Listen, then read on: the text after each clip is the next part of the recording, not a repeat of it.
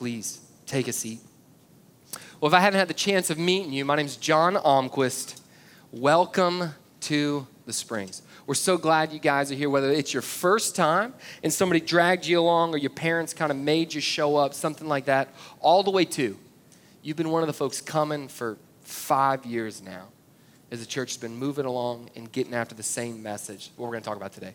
If you've been with us the past couple weeks, we've been working through a series called Sweeter Than Honey, where we've been just taking a look at God's Word and its impact on the life and the heart of a Christian. We finished that two weeks ago. I had a dear friend come teach last week. Man, if you missed it, please go back listen to what my buddy Robert talked about. Just that whole theme of self righteousness. It'll encourage you as it's already encouraged so many. But this week, I'm excited to say we are jumping into a whole new book of the Bible. So we don't have a drum roll sound in the background, or else I would make it have one, right? But if there were a drum roll at the end of it, we would all say, First Thessalonians. Ah. Yeah, you're pumped, right? Yeah, we got one clapper. Well, hey, all that to say is welcome. Where we are, how long we'll be in this book of the Bible, I have no idea. But all that to say is we're going to journey our way through First Thessalonians, and I'm glad you're here. Before we jump into that, though, I want to share with you guys something that stood out to me recently. Anybody here like watching the X Games? Anybody ever watch that? Okay, like of interest. All right, half pipe of the Winter Olympics, snowboarding. Anybody? Okay, we've got like three people. All right, we will have a watch party. Everybody else, good luck. You guys can go watch baseball, right? Love baseball. Not knocking that. All that to say is, so X Games growing up, I, like a lot of folks, enjoyed extreme sports, liked watching it. I, I haven't kept up with any of that stuff in a long time. If you don't know what X Games is, it's essentially, it's on a yearly basis, but it's the American Olympics, if you will, of extreme sports. So where it is, it comes together, it's skateboarding, biking, motocross, dirt rally cars, all that kind of stuff. My favorite event was the one I knew I'd never be able to participate in, and that's dirt bike freestyle. Parents let me own a dirt bike. Anybody get to have a dirt bike growing up? Okay, again, man, I'm just gonna stop asking y'all's questions. I'm just really hoping for more. This is Texas, y'all. I feel like half of us should have dirt bikes. But all I have to say is my favorite one watching was freestyle motocross. There was a guy, Travis Pastrana. If you don't know Travis, he is a motocross racer, real famous through that. He jumps out of planes without parachutes. He's a big Red Bull sponsor, all that kind of stuff.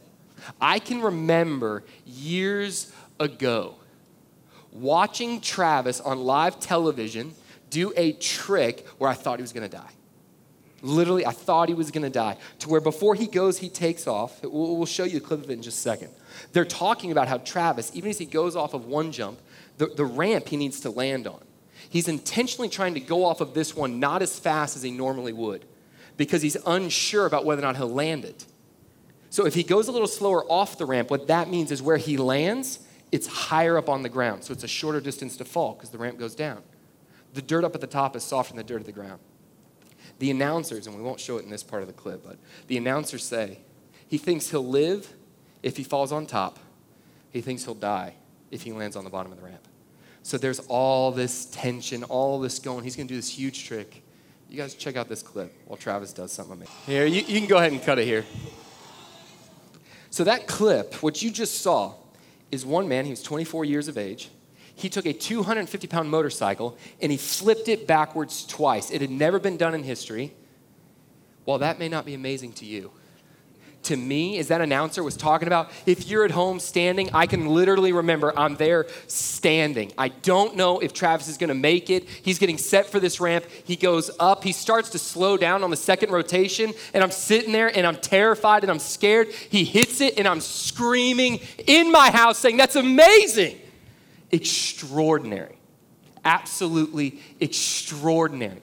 250 pound motorcycle off of a ramp, the courage to do it, the willingness to do it on the world stage, having never landed it before.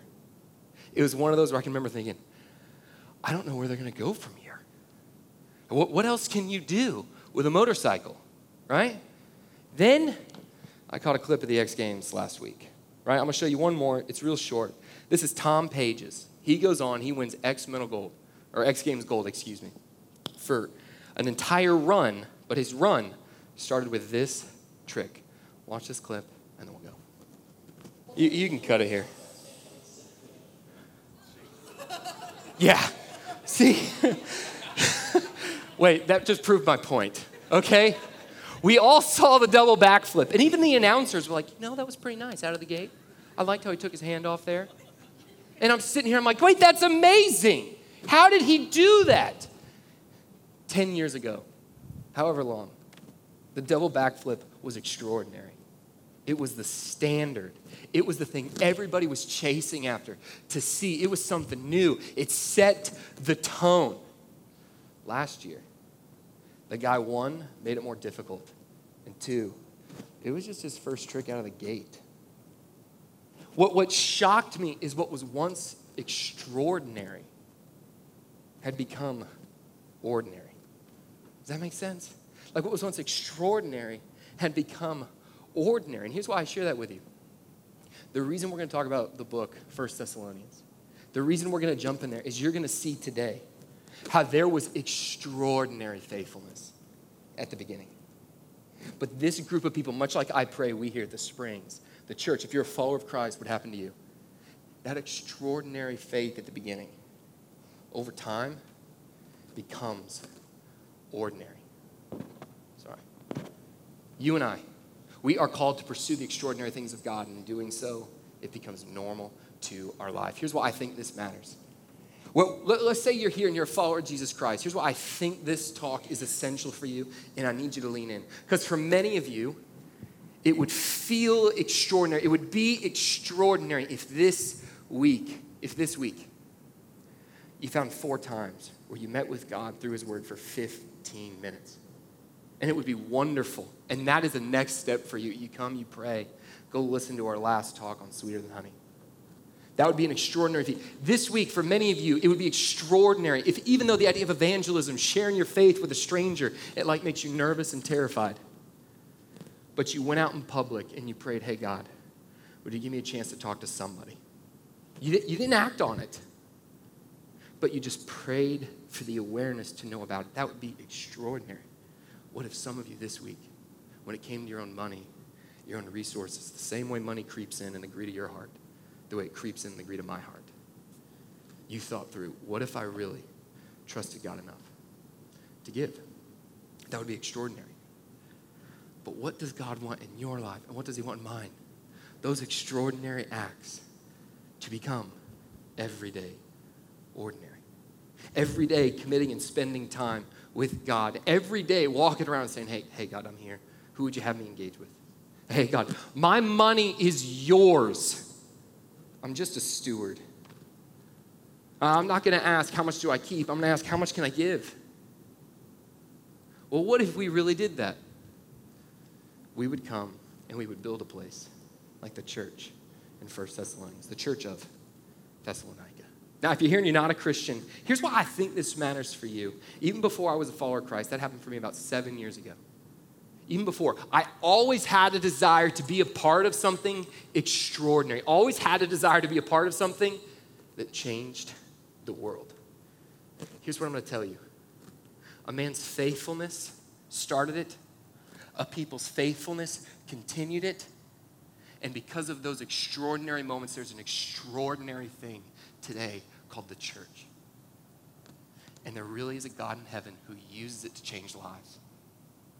You want to be a part of something extraordinary, you come give your life away for the one who loves you most. This matters for us. So, here's what we're going to do we're going to walk through 1 Thessalonians, verse 1, chapter 1. But in order to get there, we got to go st- study 10 chapters of the book of Acts. So if you got a Bible, you can go ahead and turn to Acts 17. Turn to Acts 17. We're going to break out the text into two sections. First thing we're going to talk about is who God calls us to be, who God calls us to be. The second thing we're going to talk about is what God calls us to do. Who God calls us to be, and then what God calls us to do. But before we do that, I want to set up for you guys kind of the context. Here's, here's where we are in this. If you don't know, the book of uh, Thessalonians, there's first and second. It was written by the Apostle Paul, Silas, and Timothy. Paul's likely the primary writer, but they wrote it together. Paul was a big time church leader. We'd call him an apostle. He was a uniquely gifted man to go and carry out this message in a way that changed the world for all of us. The book of Acts that we're going to turn to today, it outlines much of, others too, but much of what God did through him to expand the Christian faith to the world. And we're going to zoom in on this church in Thessalonica. Now, Thessalonica, to set that up, let, let me show you guys a, an image about how the Apostle Paul, he gets there. We'll show you guys, uh, well, we'll see if we can pull it up. All that to say, okay, right here. So the Apostle Paul, throughout the book of Acts, you see him go on three missionary journeys. So he just takes a trip walking around telling people about Jesus. That's all I mean by missionary journey. During the second one, he does that. He starts right in the right hand side. You see there, Antioch. And then he travels all the way up into Europe. And you see in Greece, the top left, Thessalonica. Let's zoom in on Thessalonica. So this is his route. This is where he's been. Thessalonica, you see it right there. It's right alongside the Aegean Sea, so it's a seaport. It was a very well to do city. The other thing it had is there was a road called the Egnatian Way. The Egnatian Way. It was a footpath that went from Rome to the east. The east meaning it was a trade route. It's where commerce went, it's where people traveled. Both of those paths cross right here at Thessalonica. Thessalonica, it was the capital of the Roman province of Macedonia. So don't think small town. Think Los Angeles. Okay?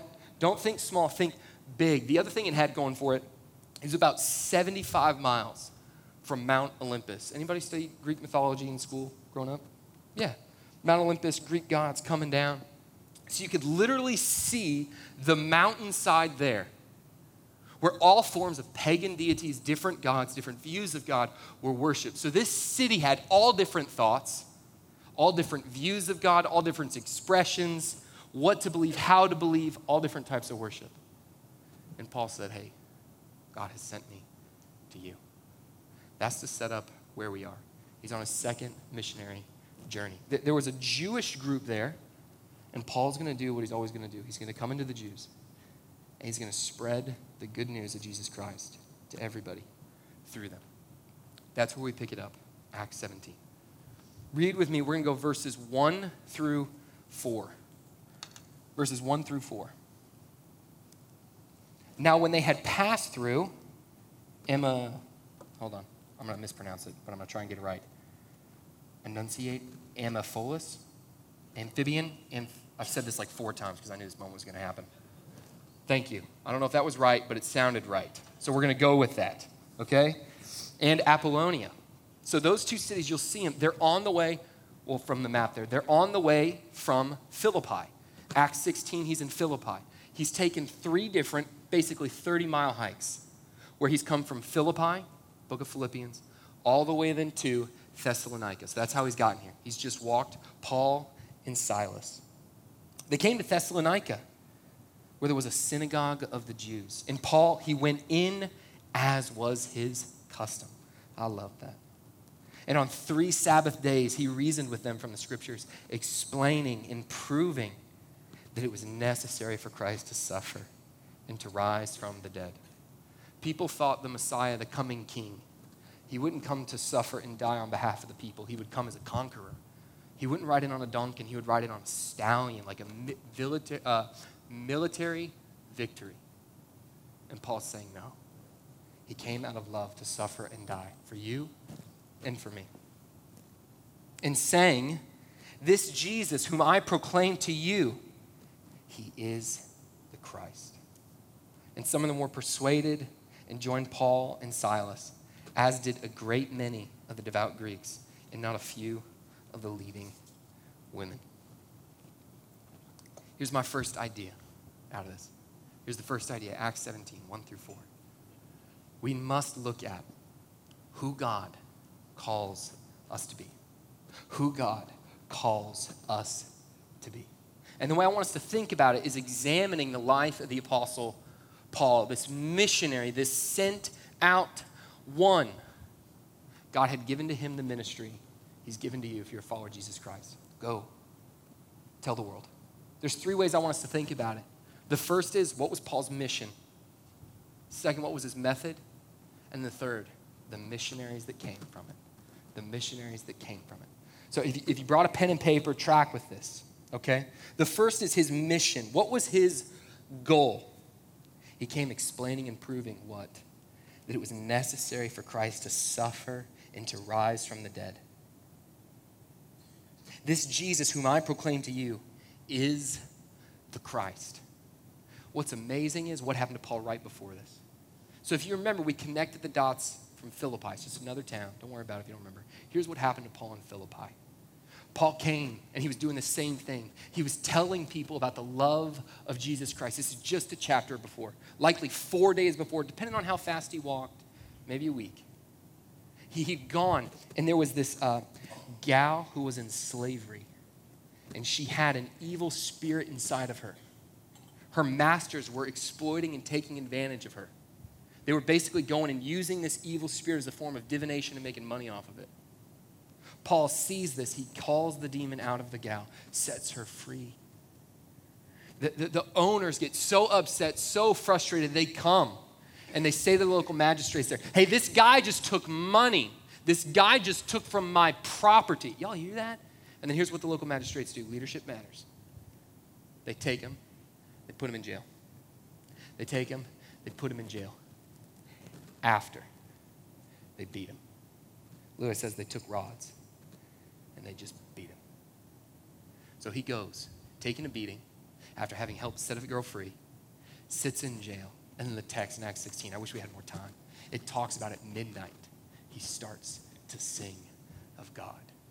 He starts praising from jail. Paul knew his mission.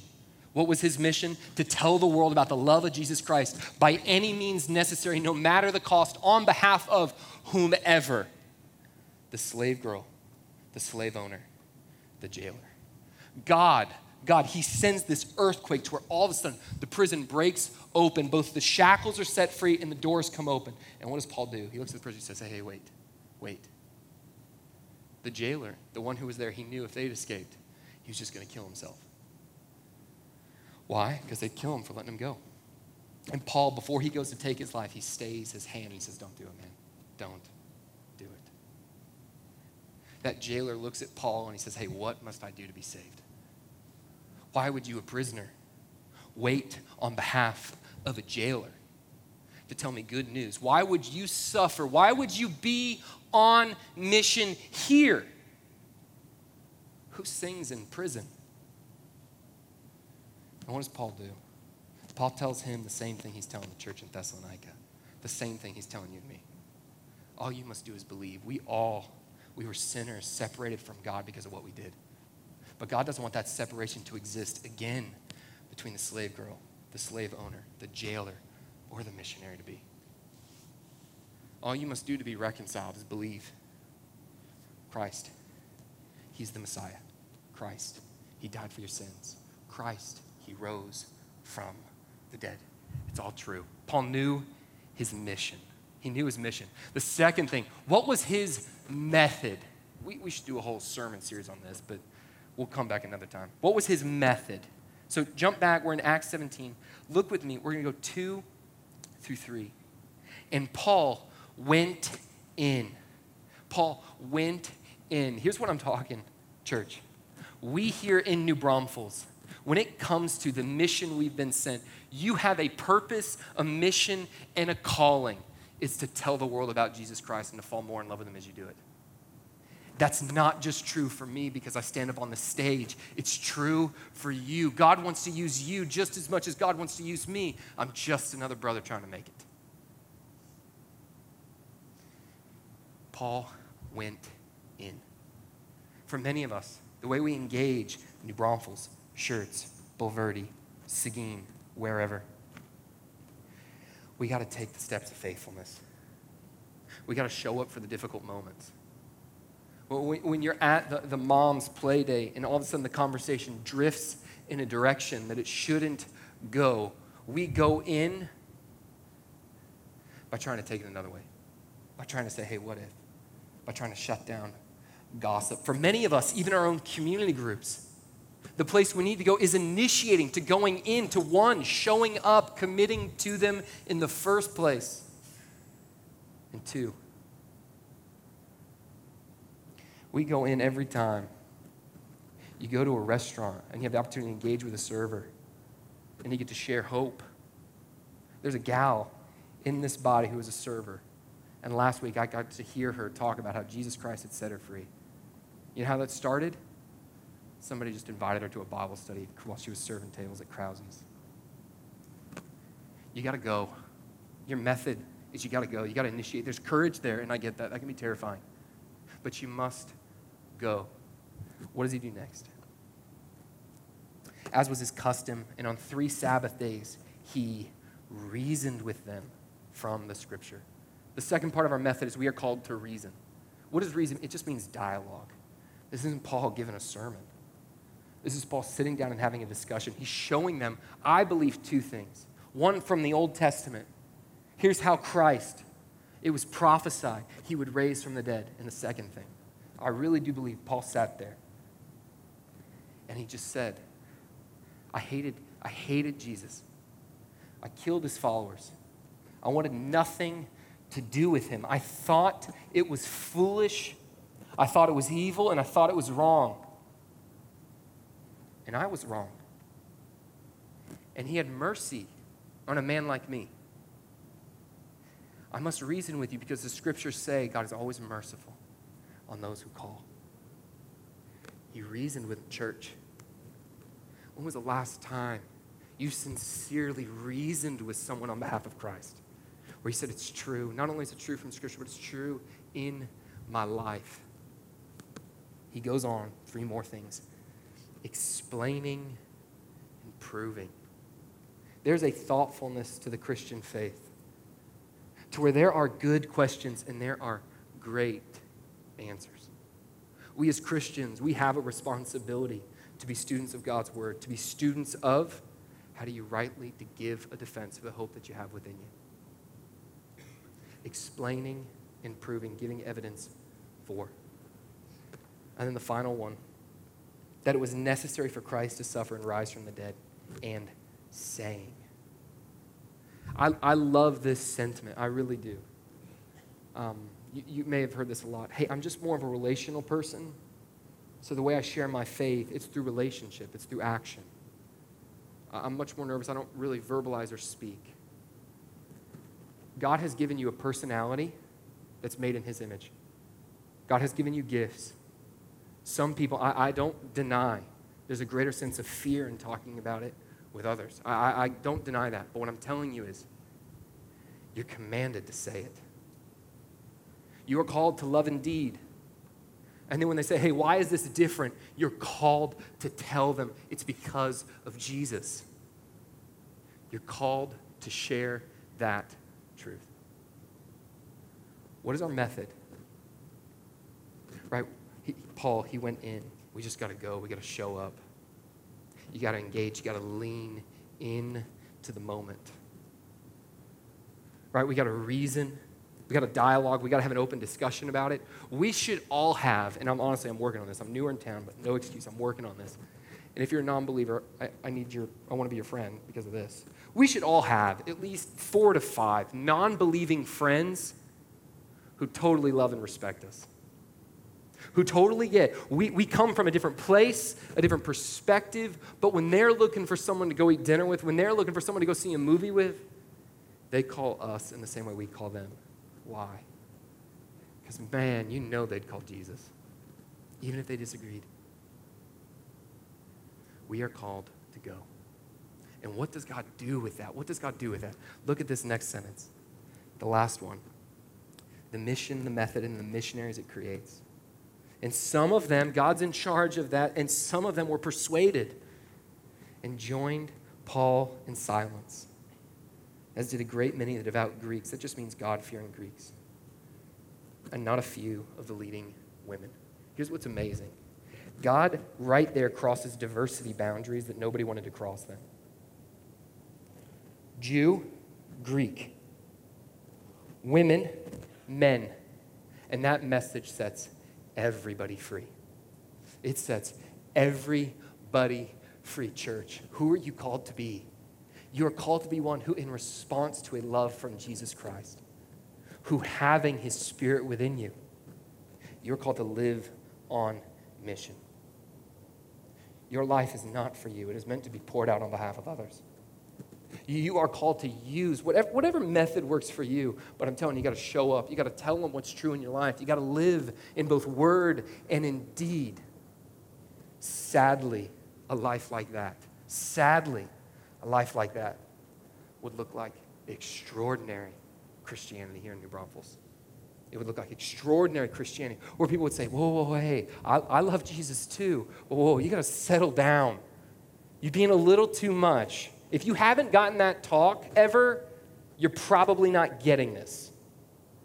You, you got to pump the brakes a little. And here's what I'm telling you don't pump the brakes. Be humble, be gracious, be gentle. Don't ever be a jerk on behalf of Jesus, but you got to go. You got to tell the world. Cole announced it during the announcements. Next week, we're going to be doing baptism. Baptism, one, I wish we had a baptistry here, but besides all that, that is one of my favorite times, and it should be one of yours too, church. Why? Because you come and you get to celebrate what Jesus is doing to change lives. I had the chance, we were talking with some gals who were thinking through the role of baptism. We're thinking through, hey, is this the right thing for me? I'll, I'll let them share their stories, right? I'll let them come and proclaim, because that's all baptism is. I'll let them do that. But the part that stood out to me is we stopped to talk and we thought through hey, what's the role of baptism in your life? They asked me two questions, generally, two questions generally. The first one, the first one, they said, hey, I, Jesus, he's changed my life. I'm different. And these aren't children, by the way. These are, these are women. These are adults. The gospel isn't just for kids. That's not the only time someone can come to Christ. That's a total another fallacy. That, you don't see that in the New Testament. Adults should come to Christ all the time, just as kids should. But you saw these gals, they asked the question of, hey, he's changed my life, but I don't have it all together. I haven't fully really arrived. I don't know if I'm doing it all right. Doesn't matter, man. You got to tell the world. Why? Nobody's got it all together. Nobody's got it all right. You're coming and proclaiming he's loved you despite it. And the second thing they said is, but what if I don't know how to tell them? What if I don't know how to share? What if I don't know how to dialogue? What if I don't know how to reason? What if I don't know how to explain? What if I don't know how to say it? Here's what I told them. As a local body, we bear a responsibility to help them think through that, to equip them. As a local body, we want to equip you, Christian, to tell your story. We want to equip you to share. May the redeemed of the Lord say so. But also, there's this beautiful truth that has always been a comfort to me. It, we're not going to turn there. In John 19, Jesus heals a blind man. People come and they question the blind man. What did he do? How did he do it? What does this mean for you? Where do you go from here? And the blind man gives the most beautiful testimony. Beautiful testimony. He basically says, I have no idea. But here's what I can tell you I was blind, but now I see. Church, who are we called to be? We are called to be people who go into everywhere, go to the PTA meetings, who, who go to the carpool lines, who go to the soccer practice, who, who go to uh, the restaurant following church, to Rudy's, to HEB, to Cravings, to pick whatever other restaurant you eat around here. And we are called to be people who share and who live out. I was blind, and now I see. Let's keep going. We're going to read now uh, verses 5 through 10. Verses 5 through 10. But the Jews, so, so these are a separate set of Jews, they were jealous. And taking some wicked men of rabble, they formed a mob, set the city in uproar, and attacked the house of Jason. We'll talk about Jason in a second. Seeking to bring them out of the crowd, talking about Paul and Silas. And then when they could not find them, they dragged Jason and some of the brothers before the city authorities, shouting, these men who have turned the world upside down have come here also. And Jason, this guy, he received him, he gave him housing. And they are acting against the decrees and authorities and were disturbing. Oh, and saying there's another king, Jesus. You, you get it? So the Jews felt threatened because they were losing authority in the community. So they went to the local magistrates. The local authority was technically a free city there, but they went there to these local leaders. And they said, hey, you guys, you guys care about Rome. We're a Roman providence. They're saying Jesus is king. I thought Caesar's king. Do you think they care? They don't even like Caesar. No, they're just trying to silence Paul. They're trying to silence what Christ is doing. And they go and they take him before, and they accuse him of these men have turned the world upside down.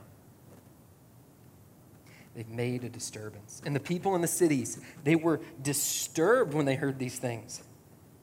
And when they had taken money as security from Jason and the rest, they let them go.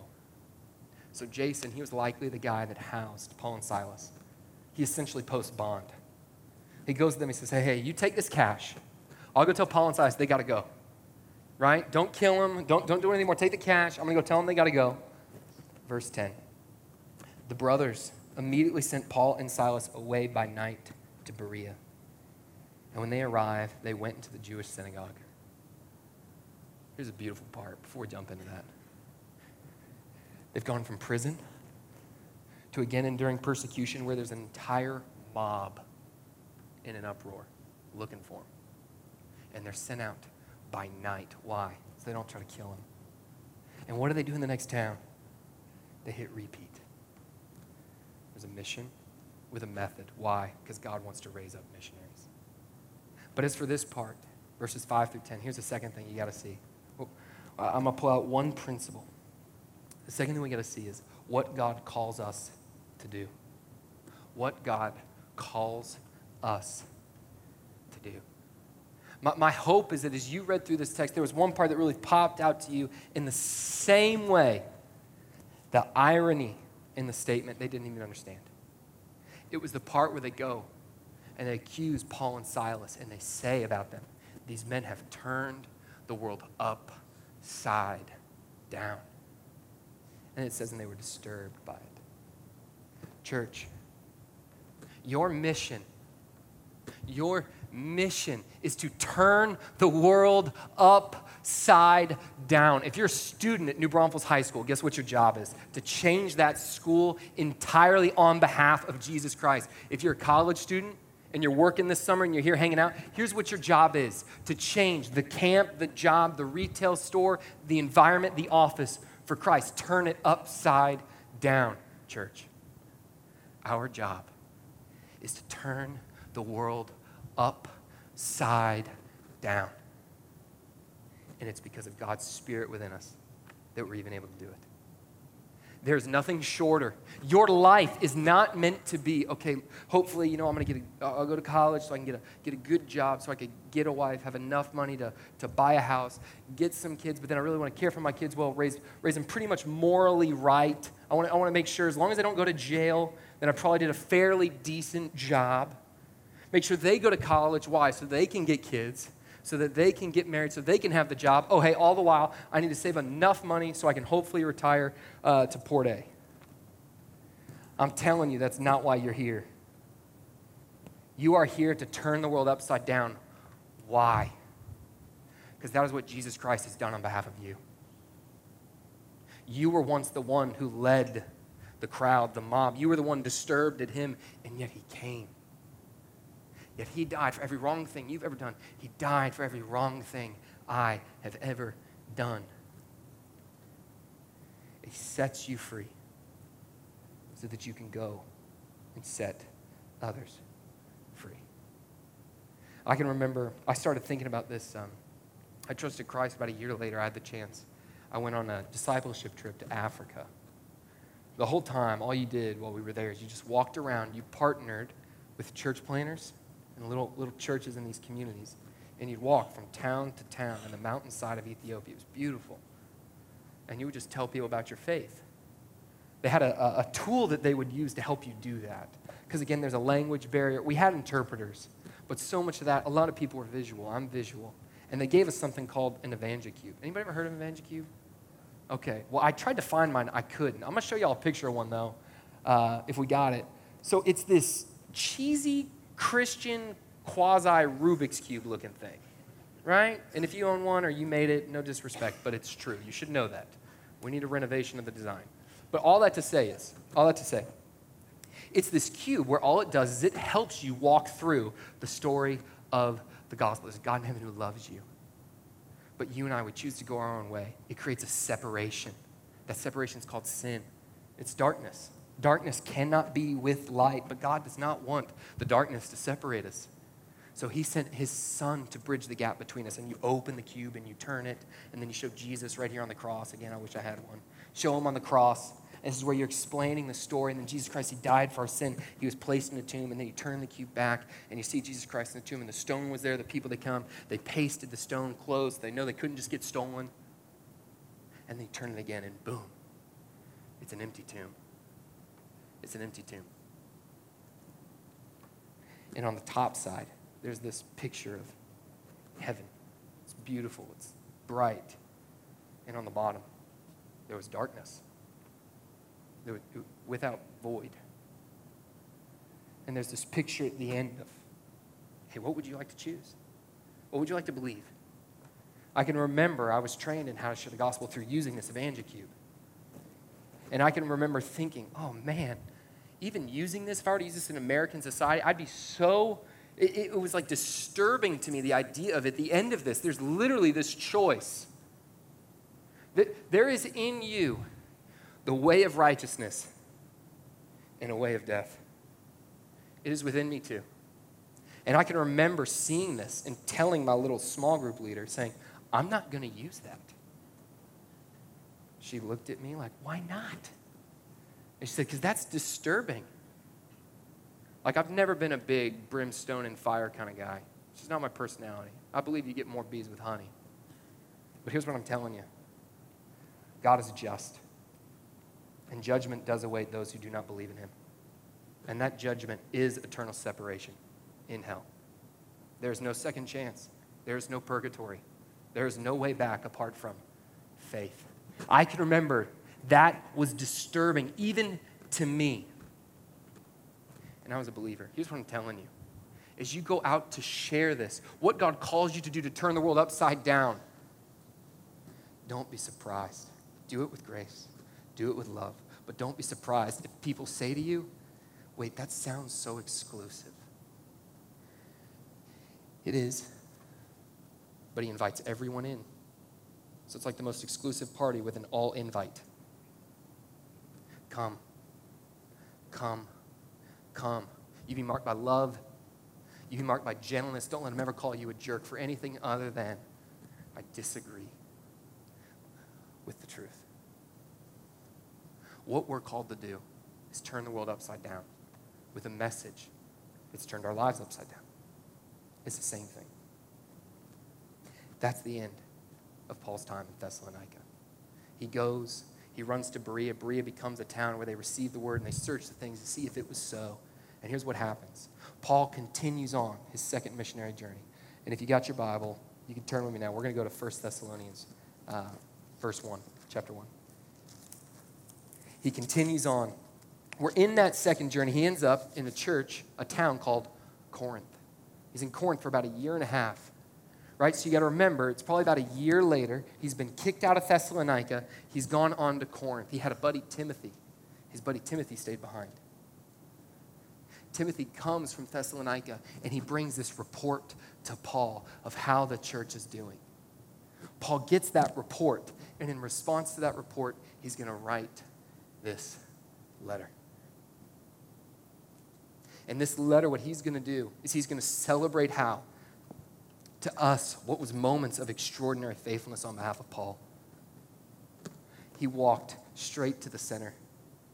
He went in, he reasoned, he shared, he said, he proved it was true. What sounds extraordinary to this church has become ordinary. They've been getting after it. The first three chapters, he's just going to celebrate their faithfulness. The final two chapters, he's going to do what all faithful people do he's going to remind them how can we excel still more? We have never arrived as Christians. We are never good enough as Christians apart from the grace of God in our lives. There's always room to keep going. And hearing this report, he's going to write this letter. And he's going to start it just like this Paul, Silvanus, that's Silas, and Timothy, to the church of the Thessalonians in God the Father and the Lord Jesus Christ. Grace to you and peace. he's writing to people he fled from in the night. And he'll start grace and peace as he's writing. And then as we come back in the next weeks, here's what we're going to learn He's going to give thanks for their faithfulness. He's going to give thanks. Springs, here's why we're reading this. By the grace of God, this room needs to be a group of people who've been changed, who really have come to see. I was washed white as snow, but stained like crimson. And he freed me. And in response to that, I'm not going to waste my life. I'm not going to waste my time in New Braunfels and Schertz and Seguin, Bulverde, San Marcos. I'm not going to waste any of it. I'm going to live for you, Jesus. Would you help me to do that? I'm going to go after it. I'm going to grow. And if I don't know how, I'll have the humility to ask for help. We must be a people who, by the grace of God, have extraordinary faith. Why? Because my prayer is in 10 years, wherever the Springs is, that that extraordinary faith of today is just ordinary for them then. You want to transform a town, it starts through us. It starts with you and I realizing our role, our position, and the privilege to do it. We must remember who He calls us to be. And we must remember what He calls us to do. So this week, here's the one uh, application out of all this. You, you can take this so many different ways. Here's the one thing I want to do. There's language I pray that takes root here at the Springs. It's this language find the one. Find the one. Where this week, I'm challenging everybody. If you're, if you're not a Christian, don't pay attention to this. But if you are, even if you don't go here, go do this at your other home church. Find the one. Find one person you go out of your way to love the way Christ has loved you. And if you so can, tell them about how Christ has loved you. And the easiest invite should be like Sunday morning church, this environment right here, we try to do a good job of making this a place where even if you don't believe in Jesus, you can come here and be comfortable.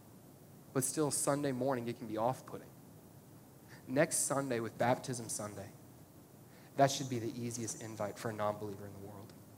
So, the neighbor you've been thinking about who to invite, when to invite, where to invite, there's no regular sermon. All there will be is people coming and saying, I don't have it all together. I don't even always know how to say it. I'm completely imperfect, but He really did change me. It's true. And I'm here to tell the world invite them to that. Find the one.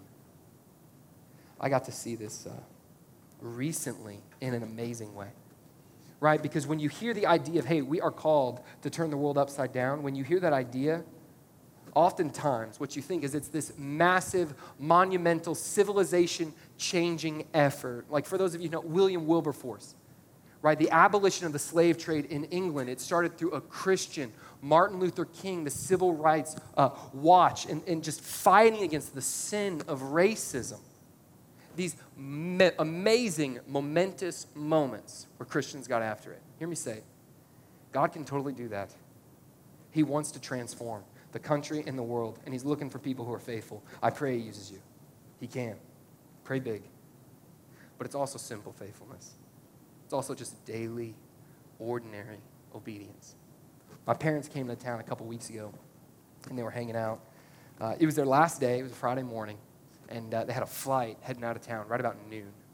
Flight was heading out at noon. Uh, I, I, love, if you've ever been there, Fork and Spoon, great breakfast spot. So I wanted to go eat some breakfast with them before they go get on the plane. Great excuse to hang out.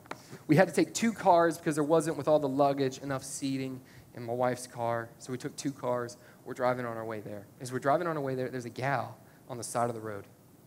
Right? She's got suitcases. She's got two daughters with her. It looks like she's waiting for a cab. Right, I keep going. We drive on. Taylor's in front of me.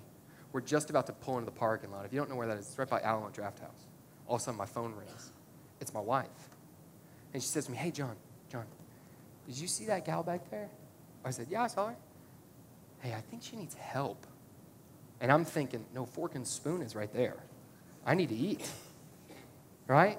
She says, Hey, I think she needs help. I said, No, sweetheart, I think she's waiting on a cab. John, that didn't look like a woman waiting on a cab. And my wife, here's what led to her ordinary faithfulness led to How do we turn the car around?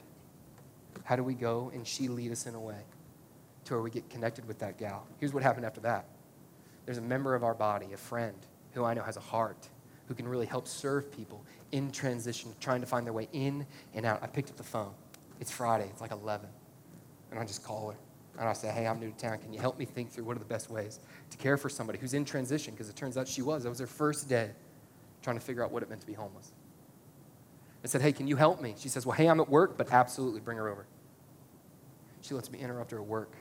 She calls her boss. Her boss gives her permission. That's extraordinary faithfulness. They turn the car. It's extraordinary faithfulness. Say, yes, you can interrupt me at work. I'm going to double check with my boss, but come on. If I can be helpful, I want to be helpful. If I can be used, I want to be used. She comes. She talks through options. We got her connected. We got her connected to a ministry. Many of you have gone and simply spent time, given rides, hung out, restored dignity in relationship. It's not just this family, but to many. That's extraordinary faithfulness. You sacrificed your time and your money. Now, this family, it's not always easy for anyone. And their story is just like my story. Their story is just like anybody's story. They're in a place where they're working through faith, wrestling with God on what to do next. But because of those simple moments where other people were faithful, because of those simple, extraordinary moments where they reminded me this is what it looks like. That gal, she's come. She's getting connected. She's being discipled. She's found her way into a place. She's right now in the process of getting connected to housing. Is it all roses? No. She wouldn't want me to act like it is. But I'll tell you what, she is wrestling through faith in a new way. You know how you turn the world upside down? We be people who turn the car around. We be people who say, Yeah, you can interrupt me at work. We'd be people who say, Yes, I, I had lunch plans, I'll change them, I'd love to go. Why? Because they should be loved in the way I have been loved. And we do that with everybody. It doesn't matter if they're in transition looking for housing or if they own the nicest house in the county. You love you serve, you tell them the truth of what he's done for you. And we will change this city. Why? Because Christians, we have a mission. And our mission is that everyone would know the love and the kindness of Jesus Christ. That's why you're here. Don't settle for the good retirement account, the nice house with the multiple kids that never went to jail. And if they did, don't worry about it. I spent a night. Go for something bigger. Because may our extraordinary faith, as we'll see through this book, be nothing but ordinary to the generation behind us. That is what God wants. He loves when He's glorified. Let me pray. We'll get out of here. Father, I do. I thank you for that idea. I thank you for it resonating in my heart.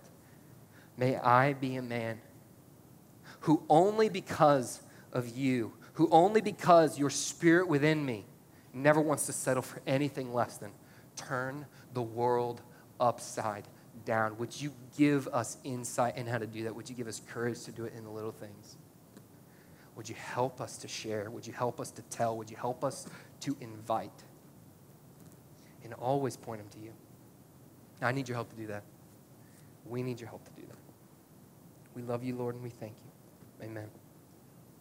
Hey, y'all, thank you guys for coming. We'll hopefully uh, come join us next week, man, while we baptize people. It should be a really fun party. But you guys go. Y'all have a great week of worship.